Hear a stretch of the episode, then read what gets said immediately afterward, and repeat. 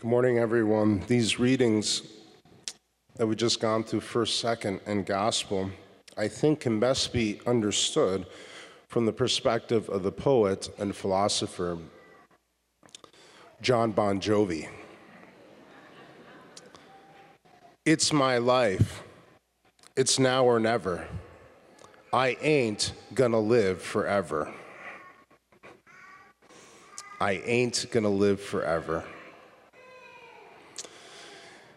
It puts before us that line, it puts before us the fact of death. The fact of death. And these readings put before us the fact of death. And it raises the question for us, as these readings do what is humanity supposed to do with the fact of death? What is humanity supposed to do and human persons supposed to do with the fact that everyone dies at some point? Where do I take it? That's what both the woman in the gospel, the hemorrhaging woman, and Jairus, whose daughter is seriously ill and, in fact, dies in the story, that's what they're both dealing with. The woman with the hemorrhage had been rendered ritually impure by her illness, which meant that she was unable to partake in the public temple worship of the time. That's not because she sinned in some way. She isn't ritually impure because she sinned. That's not what's going on.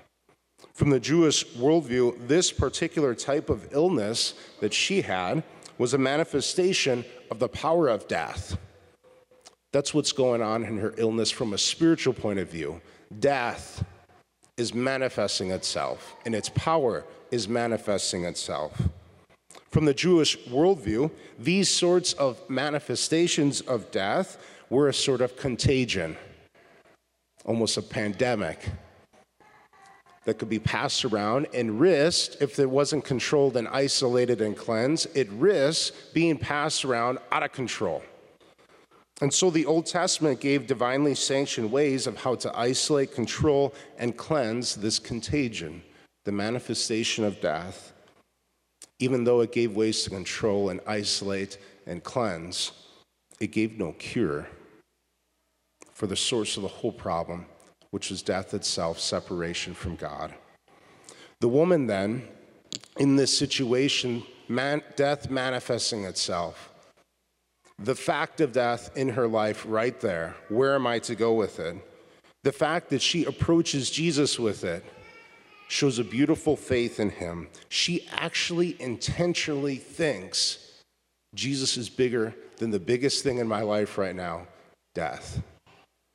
She who uncontrollably bled for 12 years touched Jesus, and he uncontrollably, you could even say effortlessly, overcomes this power in her life, this manifestation of death in her life. Sometimes we think the most powerful are those who do like these great, difficult things and exert a lot of effort. No, here's real power to easily, effort, effortlessly, thoughtlessly almost overcome the most powerful thing in humanity's existence death, the most uncontrollable thing, death, effortlessly, easily, he overcomes it.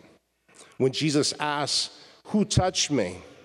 it almost makes his disciples laugh. They almost like mock him for it. They say, Who isn't touching you? The crowd is swarming around you. Everyone's in contact with you. Jesus says, No. This touch was different power went out from me. This touch was different. And of course, it was the woman who touched him physically, but touched him with faith. Jairus also approaches Jesus because death is manifesting itself here in his daughter's illness. Jairus himself would have been known as someone who is skilled in both teaching and healing since he was heavily involved in the synagogue. But here, too, Jairus is powerless. His daughter is near death, as the gospel says. Where do I go with that? As for the woman, this powerlessness over death, this powerlessness over death is the environment, is the environment that Jesus' grace thrives. Jesus approaches the home of Jairus. He announces to the crowd who's already mourning because she's passed he announces, The little girl is, is sleeping.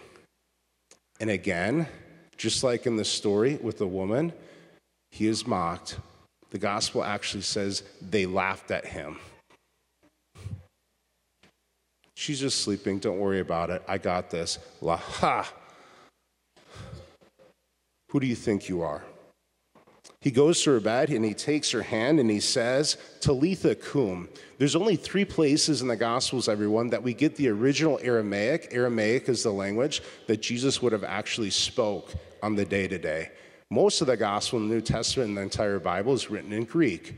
But here is one of the three times we get the actual Aramaic. Can you imagine what these words meant and the effect that they had as Jesus spoke them? They were so important, they were so heavy, they were so imprinted in the hearts of the hearers that they stuck with them. And even though they're writing in Greek, no, we got to get the original here. As Mark writes the gospel, I have to get the original. I can hear them in my mind still as Jesus spoke, Talitha cum, and what that basically means hey, get up. If you imagine anyone who has kids knows that when your child falls asleep in a long car ride and they're just gently kind of sleeping there, and when it's time to wake them up, this sort of like gentle, hey, we're home, get up. That's so easy it is for Jesus as he comes before this dead girl, hey, get up, little girl. Death manifesting where do we go with that? Death seeming to thwart the deepest desires of the human heart for life and joy and rest and relationship. Death seems to thwart all of that. For Jairus and the woman, Jesus, notice what he doesn't do as he comes into their life to deal with this death that they've brought to him. Notice what he doesn't do. He doesn't create for them some sort of material paradise. He doesn't create some sort of material paradise that addresses their every bodily need. And in fact, everyone, presumably both Jairus' daughter and Jairus himself and the woman who is healed by Jesus, all of them presumably experience physical death still, even after this encounter with Jesus. It's been said before, and I think it's true, that if all of, if Jesus did address our needs that way, if he did create this sort of material paradise that kept our physical health safe only, and, and, and gave us every bodily need that we could possibly want or imagine, and then we live there for eternity, that place would not be heaven. That place would be hell. Because the human heart needs so much more than that. The human heart, what it desires in heaven, is to be with God, because that's what heaven is to be with God. And so, what Jesus awakens through this act of healing, in both Jairus and the woman, what Jesus awakens is energy to avoid spiritual death, that is, to be separated from God. What Jesus awakens in the heart of Jairus and the woman is energy to let nothing come before the joy and the rest and the life that comes from God. Jesus overcomes spiritual death. Jesus overcomes spiritual death, separation from God, that all of us too would have our hearts awakened to that faith and to learn how to enjoy Him and to learn how to rest in Him and to learn how to receive life from Him because that's heaven. As many of you know, this is uh, my final weekend here at St. Mary's too, so I just want to take the chance uh, to just say a few words. Um, first off, I, I just want to say thank you to all of you. Um, these two years here have gone really fast, and um, certainly, certainly never for a moment did I, I've enjoyed it immensely. And never for a moment did I ever doubt that anyone here, any parishioner here, um, I, I, never doubted that you supported me and, and were encouragement for me and prayed for me.